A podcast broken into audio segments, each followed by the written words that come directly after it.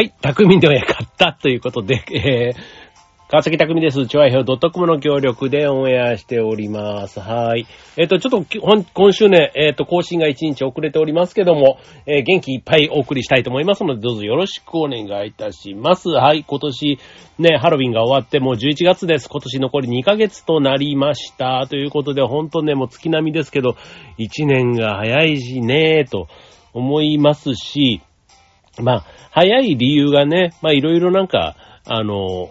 まあ予定があるというか、うん。自分の場合はね、なんかそういうのがあるから忙しくて時間が経つのが早いかなって思うのは、まあ、ある意味幸せなことかなと思いつつね、あの、つまんない時間って割と時間が経つのが遅いわけじゃないですか。で、楽しい時間ってね、こうあっという間に過ぎていく。まあ旅行とか行った時とかそうだと思うんですけども、まあそう考えると、まあ一年がね、経つのが早いなって思うのは、まあ楽しい時間として過ごせてるのかなとかね。まああとね、よく言うのが、ね、50年生きてたらね、1年は50分の1にしか感じないから、まあ10歳の子がね、10分の1っていうふうに1年を感じるのと比べると、まあ1年に対しての、まあ価値というか、ね、体感がやっぱりこう、年を重ねると、だから80歳になれば1年が80分の1の長さに感じるというところが、なんか、本当なのか嘘なのかわかんないけど、なんか妙にね、これね、あの、説得力があるなって個人的には思うとこなんですけど、まあまあまあ、ね、もうあっという間にこう、クリスマスともう年末年始、ね、年賀状とかね、ああいったものなんか、あとおせちのね、予約がどうだとか、ね、クリスマスケーキなんかももう全然始まってますけども、もうそんな感じでね、あもうこうやってね、気づいたら、あ年明けたねっていう感じかななんて思いつつ、はい。あの、ちょっと話変わって、僕はあの7月から健康チャレンジっていう企画を勝手にやってるんですね。で、あの、Facebook とかでも、あの、まあ、自慢というか、ね、まあ、健康チャレンジしてますよっていうことで、時々、あ、まあ、時々が月に1回ね、えー、まあ、どんなことやってるかって言ったら、えっ、ー、と、月平均で1日あたり1万歩。だから、えっ、ー、と、30日の月だったら30万歩。で、31日だったら31万歩。で、それが別に1日ね、1万歩ずつ行くっていうのももちろんいいんですけども、まあ1日8000歩の日もあれば5000歩の日もあるし、1万5000歩の日もあれば2万歩の日もあって、平均すれば1万歩っていうのをやり始めててですね。で、あの、7月は、残念ながら、えー、未達成だったんですけども、8、9と達成してて、で、今月ね、10月、先日だったんですけど、えっとね、み、残り3日、29、30、31を残したタイミングで、あと6万3000歩っていうことだったんですよ。だから1日あたり2万1000歩。で、で、2万1000歩ってね、なかなかな、あの、歩数なわけですよ。まあ、距離で言ったら多分ね、15キロぐらいあんのかなだからまあ3日で、要は45キロぐらいまあ歩くなり、走るなりをしないとダメっていうところで、わあもう3ヶ月の達成は難しいかななんて思ったんですけど、ちょうどこの間ね、最後の、えっ、と、その残り3日のうちの2日が土日だったじゃないですか。で、土曜日ね、2万歩行って、で、日曜日もね、天気が良かったから、まあちょっと予定もあったんですけど、まあ午前中18キロ、あと夕方にもう一回10キロ走って28キロ走って、そしたらね、3万5千歩稼げたんですよ。そうするとね、えっ、ー、と、土曜日2万歩、えっ、ー、と、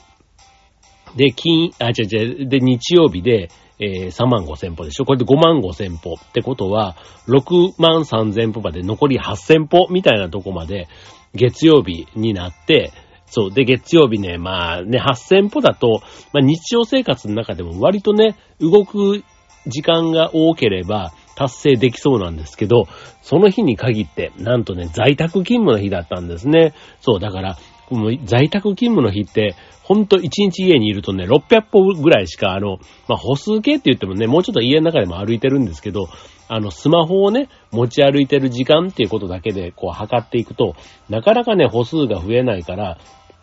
そう、だから月曜日もね、もう、まあ無理やりというかしょうがなくというか、まあなんとかね、走って、で、ちょっと夕方からはね、出かける予定があったんで、結局ね、あの、おかげさまで、それのおかげで、まあ9000何歩かな、行って、そう、で31万歩無事達成できましたというね、まあそんな感じだったんですけど、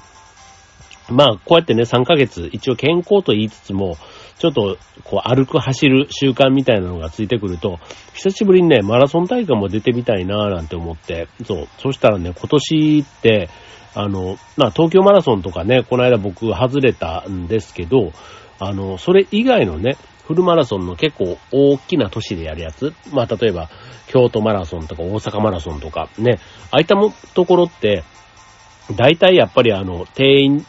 オーバーして、まあ、抽選になったりすることが多いんですけど、今年はね、なんとね、定員割れっていうことで二次募集をしてるんですね。まあ、規模がね、大きいですよ。確かに2万人、3万人規模のマラソン大会だから、まあ、定員割れたと言っても多分1万人以上なんか当然ね、エントリーしてたりするんですけど、それでもね、今まではね、定員割れすることなんかなかった大会が今年ね、定員割れしているということで、なんでだろうということで、ちょっとね、マラソン関係者じゃなくても、要はその今まで人気があったものがこのコロナによってね、どう変わってしまった。で、それに対してランナーたちはどう考えてるのか、みたいなね、そういうことで、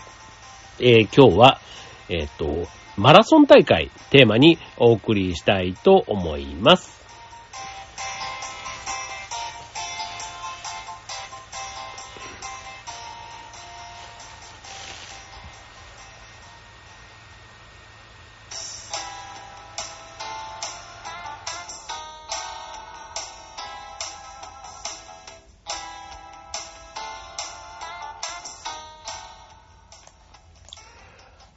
はい。ということで、今週のテーマはマラソン大会ということでね、まあ、久しぶりにね、そういうちょっとマラソンネタで、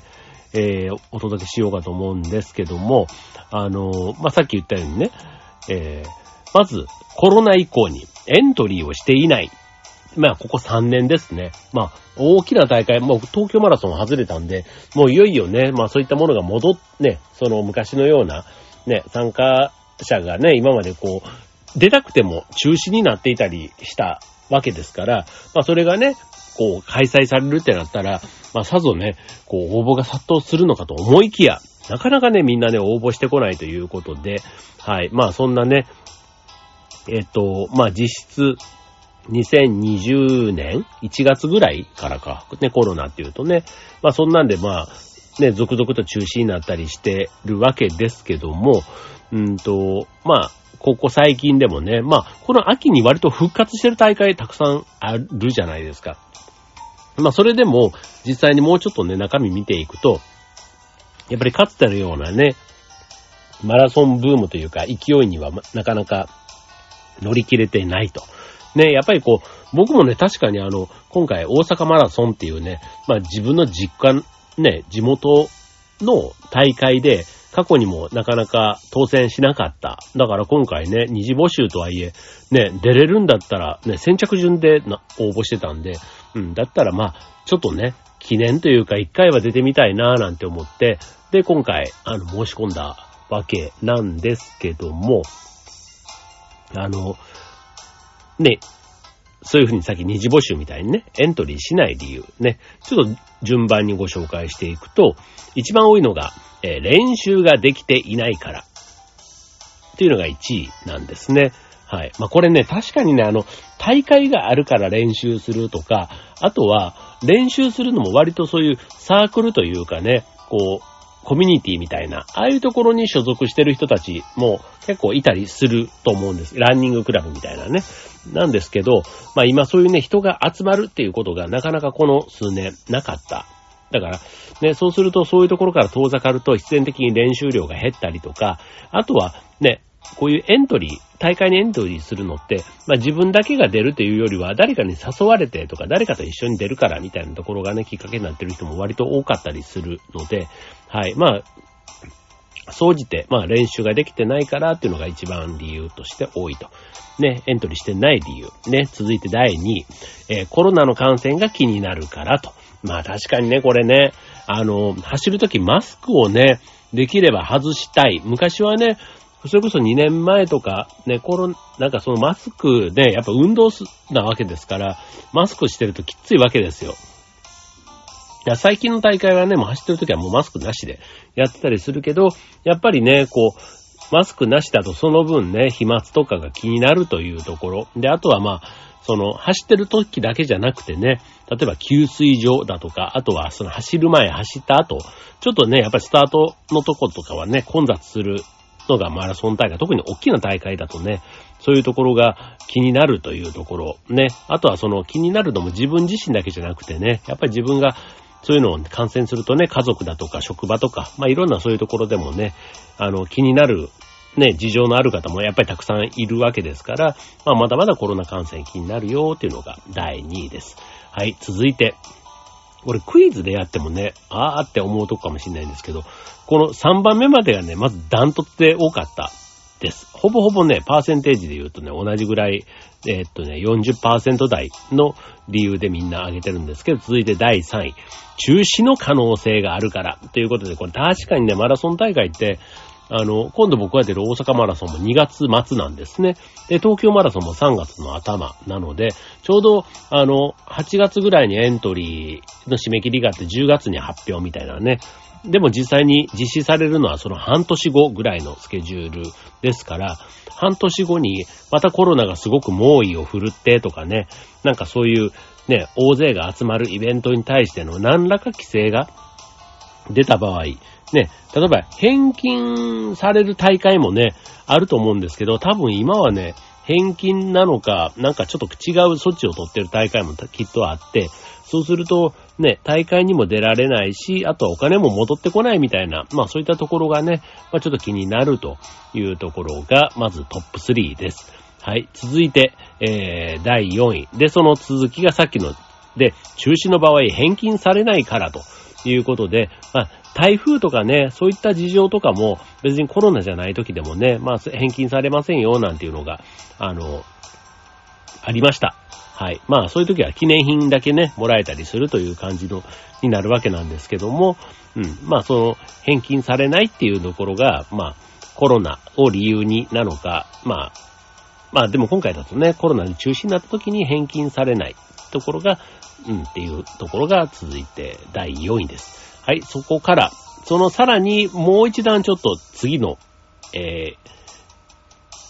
今の、うんと、トップ4みたいなところからは若干、あの、数字としては、あの、落ちるんですけども、えー、エントリーしてない理由、えー、続いての第5位。参加料が高いから。これね、あの、コロナ対策をしてるということもあって、軒並みね、参加費が上がってるんですね。はい。まあそういった、事情とか、あとは、えっと、僕もラン旅っていうね、あの、た、旅と、旅行と、走るイベント、ランニングイベントを兼ねて行っていた。で、そうすると、まあ、旅行っていうこと自体からも今、遠ざかってる人が多い、で、じゃないですか。だから遠くに行くこと自体がなくなったから、うんと、マラソン大会にも出なくなったと。うん。っていう人。それから、えー、ですね。あと、まあ、ちょっと少数意見ということで言うと、えー、家族や仲間が走らなくなったからとか、あとは山を走る方にはまった。あと登山とかね、あの、走るね、街中でのランニングイベント、どうしても混雑してしまうので、そうすると密を回避する、ね、人混みを避けるといったところから、ね、アウトドアのそういう山の中みたいなところで過ごす時間が、キャンプブームとかね、ああいったところとかもちょっと、あの、つながるかもしれませんけども、そっちの方に流れたと。別の楽しみを見つけて、ランニング以外の楽しみを、ね、マラソン大会以外の楽しみを見つけてしまったからということかもしれません。はい。で、それからオンラインイベントで満足だから、あの、オンラインのマラソン大会っていうのもね、結構あるんですよね。あの、例えばフルマラソンっていうね、えー、大会をやるにも、別にあの、フルマラソン、その大会に出なくても、なんかその、自分の記録というか、ね、10キロを4回に分けて走りました。計4、ね、フルマラソンの距離と同じです、みたいな。なんかそういったことをイベントっぽく、オンラインのイベントで企画するっていうのが、結構コロナ時期のこのマラソン大会がなかった時にね、いろんなところが提案して、実際それが受け入れられてたというところもあって、まあ、パーセンテージ的にはね、低いから、みんなやっぱりリアルな大会出たいとは思ってるわけですけども、一部、そのオンラインの大会でも、まあ十分かなって思った人も少なからずいるというところです。はい。ということで、そんな感じでね、コロナ以降、えー、エントリーしてない方が多いというのが現状なんですけども、はい。じゃあ、続いて、ね、そんな状況の中で、えー、っと、大会が、ね、さっきあの、定員割れの話をしましたけども、なぜ定員割れしているのかというとこで、さっきみたいなね、こう、大きな大会、ね、東京マラソンも、まあ、定員オーバーして抽選になった、ね、僕は外れたと言いましたけども、多分ね、例年ほどの倍率じゃなかったはずなんですね。うん。他の大会見るに。うん。で、その理由というのが、まず参加費が上がりすぎ。まあこれはね、コロナの事情っていうね、事務局側の理由と、まあ実際参加者がね、お金を払うって考えた時に、さっきのね、中止の際にお金が戻ってこないとか考えたりすると、うん。なかなかちょっと、あの、1大会、それこそフルマラソンとかでやってくると2万円超えたりしますからね。だから2万円って言ったらちょっとしたね、あの家族で食、いい食事もできるし、ね、それを自分の趣味だけのために、しかも中止になったら戻ってこないっていう考えたら、ね、それがまた、ね、年間いくつをエントリーするか、ね、3つ、4つとかになってくるとね、割といい金額になるじゃないですか。ね、だから、えー、まず参加費の部分。で、続いて、直前で中止の可能性があるから、やっぱりね、まだちょっとコロナのね、心配っていうところは、うん、大きい大会になればなるほどというところですね。まあ、そうい、その、そこがもう、えー、この二つの理由でも85%占めているというところです。はい。まあね、あの、まあだからコロナがね、やっぱり一段落しないとっていうところなんですね、というとこです。はい。で、続いて、はい。えー、どんなマラソン大会に魅力を感じますか？ということで、はい。まあこれね、あの、人が集まるイベント、ね、例えばあの、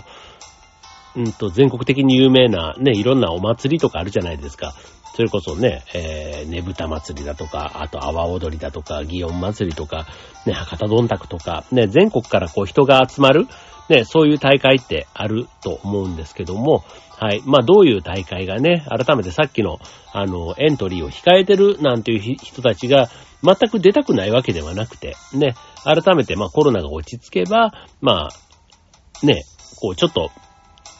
違う、えー、山に走ってた人とか、山に向いてた人、あとはオンラインでいいかと思ってた人も、まあ、やっぱりね、こうリアルなマラソン大会、ね、参加するにあたってどこに魅力を感じるかというとこですけども、1位、ね、なんと、えー、交通アクセスが良い、ね、やっぱりなんか便利なところ、ね、ちょっとあの、さっきの遠くまで行かなくなったっていうのももちろんそうですし、うん、なんか、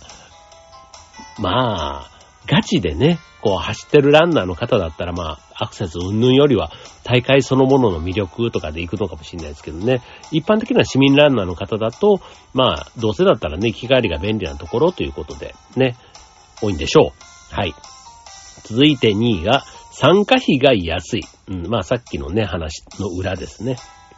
はい。まあ、まあ趣味でね、やってる方が多かったりするので、まあ1大会、まあ距離がな、長ければね、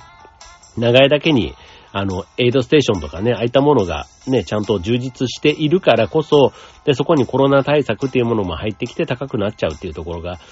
事情としてわかる一方でと。ただ安い方が、まあ、距離をね、えー、自分の自己満足みたいなところでね、えー、参加してる、まあ、趣味のね、延長で参加してるっていう方であれば、やっぱ参加料は安い方がいいなというところです。はい。それから、えー、エイドが充実している。はい。これはあの、ドリンクとか食べ物とかのね、そういうステーションのことを言ってます。えー、それから、おもてなし、応援が、これもちょっと似てますね。はい。まあ、そういうね、えっ、ー、と、大会も、結構あの、ランナー種で、ね、応援とかもなるべく来ないで、みたいな大会もね、ちょうどこの中の中では割とそういう大会も多かったと思うんですけども、はい。まあ、そんなとこです。はい。えー、それから、えー、名所を巡るコース。これあの、ね、えっ、ー、と、大都市と言われる、まあ、東京、大阪、神戸、京都とかね、まあそういった都市をね、ちょっと一時的に、あの、幹線道路とかね、封鎖してやるような大会なんかだと割と名所をね、通るもの多いですよね。あの、東京マラソンなんか本当にだからそういう意味では、銀座通って、ね、あの、浅草も通って、あの、東京タワーの近くというか、増上寺とかね、あの辺りも走って、品川の方抜けて、ね、あの、なかなか見どころ満点ですけども、はい。まあそういったところ、うん、名所、えー、あとは、うんと、タイムを出しやすい。やっぱりね、そういうね、えー、走るからにはね、自己ベストを更新していきたいとかね、まあそういったところを魅力に感じるというところです。はい。まあ、これはね、えっ、と、まあ参加者の、まあでもこれは別に昔とそんなに変わんないかもしんないな。しない。んで、あの、交通アクセスとか実はね、今までもきっとそうだったような気もしますし、うん、ただ参加料のところはね、多分このコロナ禍になってぐぐっと、あの、票というかね、えー、支持する人が増えたんじゃないかなっていうふうに思います。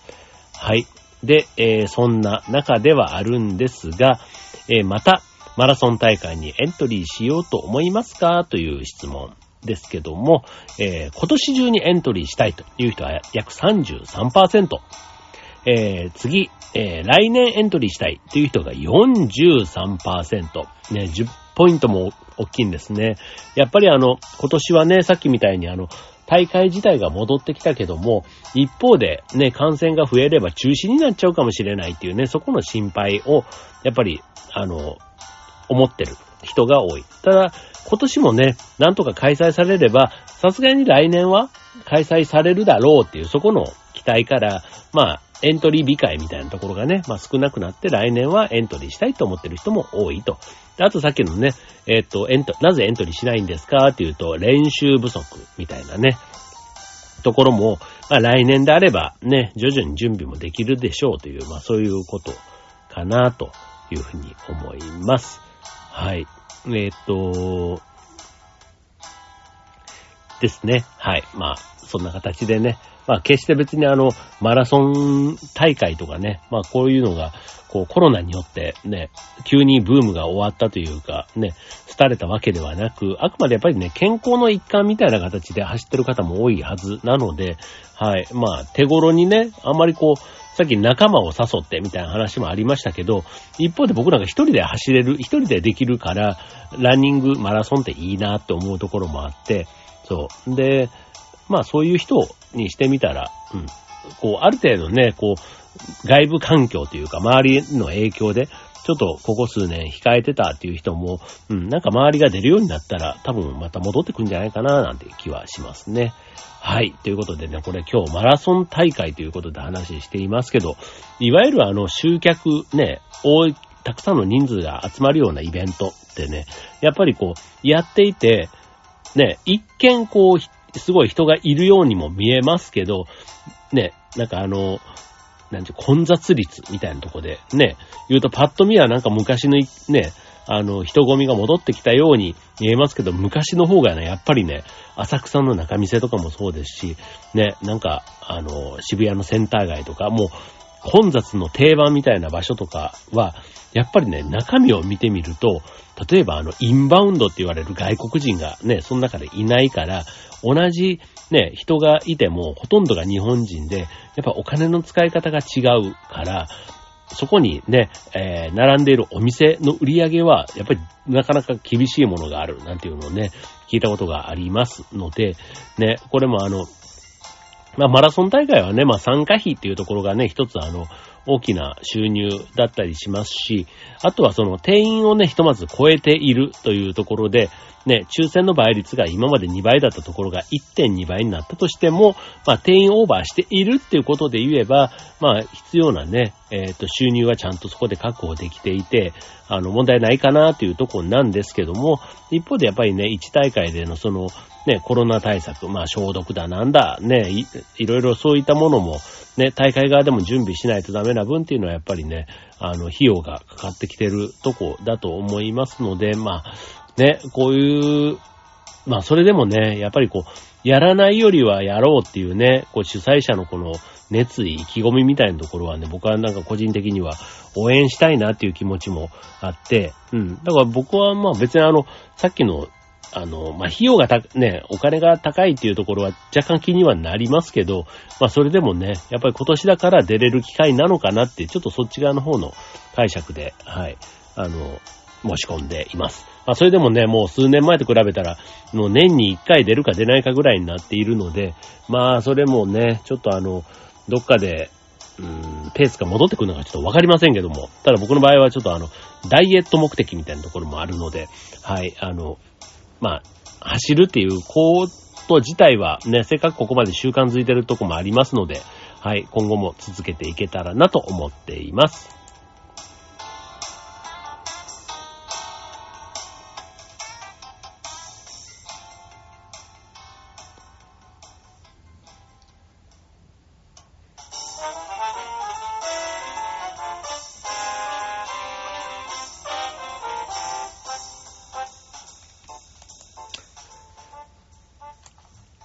ということで、今週の匠にかったマラソン大会ということでお送りしましたが、はい、あの、おとといね、あその9月、えっ、ー、と、10月30日に18キロ朝走ったって言ったじゃないですか。で、僕ね、いつもあの、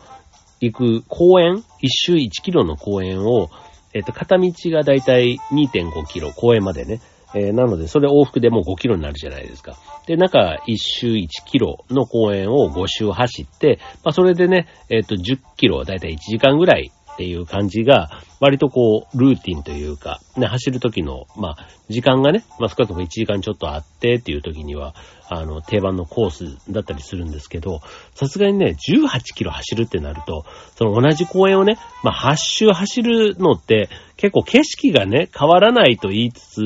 あの、まあ、ま昔はね、こう、ランニングマシンの上とかでも10キロとか走ったりしたんで、それよりは全然こう、景色は変わるんですけど、やっぱりね、なんか飽きてくるんですよね。そう。だから、あの、それぐらい走るときは、結構ね、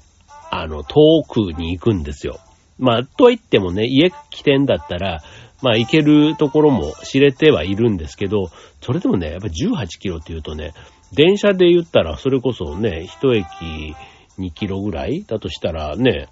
9駅、10駅ぐらいこうなるじゃないですか。そう、だからね、こう、普段車で通り過ぎてって、あ、この店とかね、あの、気になる店とか、あと気になる場所とかっていうのをね、あの、小回りよく、こう、訪れることができるので、なんか自分の街再発見みたいな形で、僕はね、あの、街ランみたいなところもね、えー、おすすめしたいなと思うとこです。そう。で、この間ね、あの、自分が見たかったとこというかね、これちょっと変わった趣味だと思われたら何なんですけど、僕の住んでいる町って、あの、西船橋っていうとこなんですけど、うんと、東洋高速鉄道っていうね、東西線の、えっ、ー、とメ、メトロの東西線が西船橋を出ると、そこから地下に潜っていくんですよ。で、僕ね、その地下に潜っててった電車が、例えば道路の下を走ってる電車だとあんまりね、感動しないんですけど、それがね、マンションとか、いろんな建物の下を走っていく鉄道になんかね、妙にこうロマンを感じるとこがあってですね、すごくないですか？なんか自分のマンションの下に地下鉄が走っているなんていうのって、まあ東京なんかだとね、たくさんそういうところがあるんですけども、あの、なんか、なんかね、そういうところ、まあ昔から走ってる電車ももちろんそうですけど、まあ最近ね、こう、新規で開業したような路線だったりすると、大概はね、既存の建物の下とかをこう走らざるを得ないから、結構そういうのにね、なんか、こう、あ、この下にね、電車が通ってんだっていうなんか文明の力に感動するみたいなところがあって、で、うちの近くからそうやってね、えー、鉄道が潜っていくんですけど、逆にこの鉄道が出てくる場所っていうのがあるわけじゃないですか。それをね、ちゃんと生で見てみようと思って、あの、線路沿いに走りながら、えー、その、出てくるところを突き止めたっていうね。まあ、線路沿いって言っても、どっちかというと、えー、地上に出たところの高架から、それがどこで潜っていくんだろうっていうね、その反対側の潜るポイントを突き止めたっていうね。でもそれはね、本当になんか、ちょっと好奇心が買ったがゆえに、えー、そういう目的で、なんかやたら遠くに行った結果18キロまでなったって話なんですけど、そう、なんかね、そういうのも一つこう、目標、目的じゃないけど、あると、まあ、結果的にね、こう、ブラブラして、あ、こんなところにお寺があるんだとか、あ、神社があった、あ、ちょっと神社も覗いてみようかなとかね。あとはなんか美味しそうなケーキ屋さんとか、ね、あ、そこもちょっとふらふらっと覗いてみたりとか、うん、あ、ここにこんな裏路地があるんだ。じゃあちょっとここ走ってみたらどこに出るんだろうとかね。なんかそういうのをちょこちょこちょこちょこやってると、意外と自分のね、街の面白さみたいなことにもね、あの、気づくきっかけにもなったりしたので、はい。自分の近所をね、ちょっとそれぐらいね、あの、18キロ走るってなるとね、さすがにちょっと色々気づきがあって、うん。ちょっと帰ったら結構しんどかったですけど、行ってよかったな、なんていうふうに思いました。はい、ということで。まあちょっとね、そういうのもこなせたから、ちょっとマラソン大会久しぶりに自分自身もね、復帰しようかなと思っていますけども、はい。まあでもね、大会の主催の方、さっき言ったようにね、定員割れになっちゃったりして、きっとね、ちょっとあの、残念というか不安な気持ちもきっとあるでしょうし、ただね、そうやってやってくれてる、ね、えー、主催して、ね、開催してくれてる、その意気込みを、ね、えー、自分なりには応援できればということで今回一つ大会をエントリーしたわけですけども、はい。まあエントリーしたら下でね、やっぱりこう、人間追い詰められないとこう、頑張んないみたいなところってあるので、僕の場合は特にそうなんですけど、はい。まあ、せっかく出るからにはね、ちゃんと乾燥して、ね、タイムもあんまりギリギリにならないというかね、あの、以前ぐらいのタイムで、ね、えー、まあ何年だ、えー、東京マラソンの時も6時間ぐらいかかってんだよな。まあちょっとね、あんまり決して全然早くないんですけど、まあとにかくまず完走目標にね、えー、今の、まあ数年で少なくとも、まあ総力も落ちてるはずなので、はい、その辺を取り戻す意味でも、はい、頑張ってこの数ヶ月過ごせたらなと思ってます。はい、ということで、えー、今週の匠の館、ここまで、バイバーイ。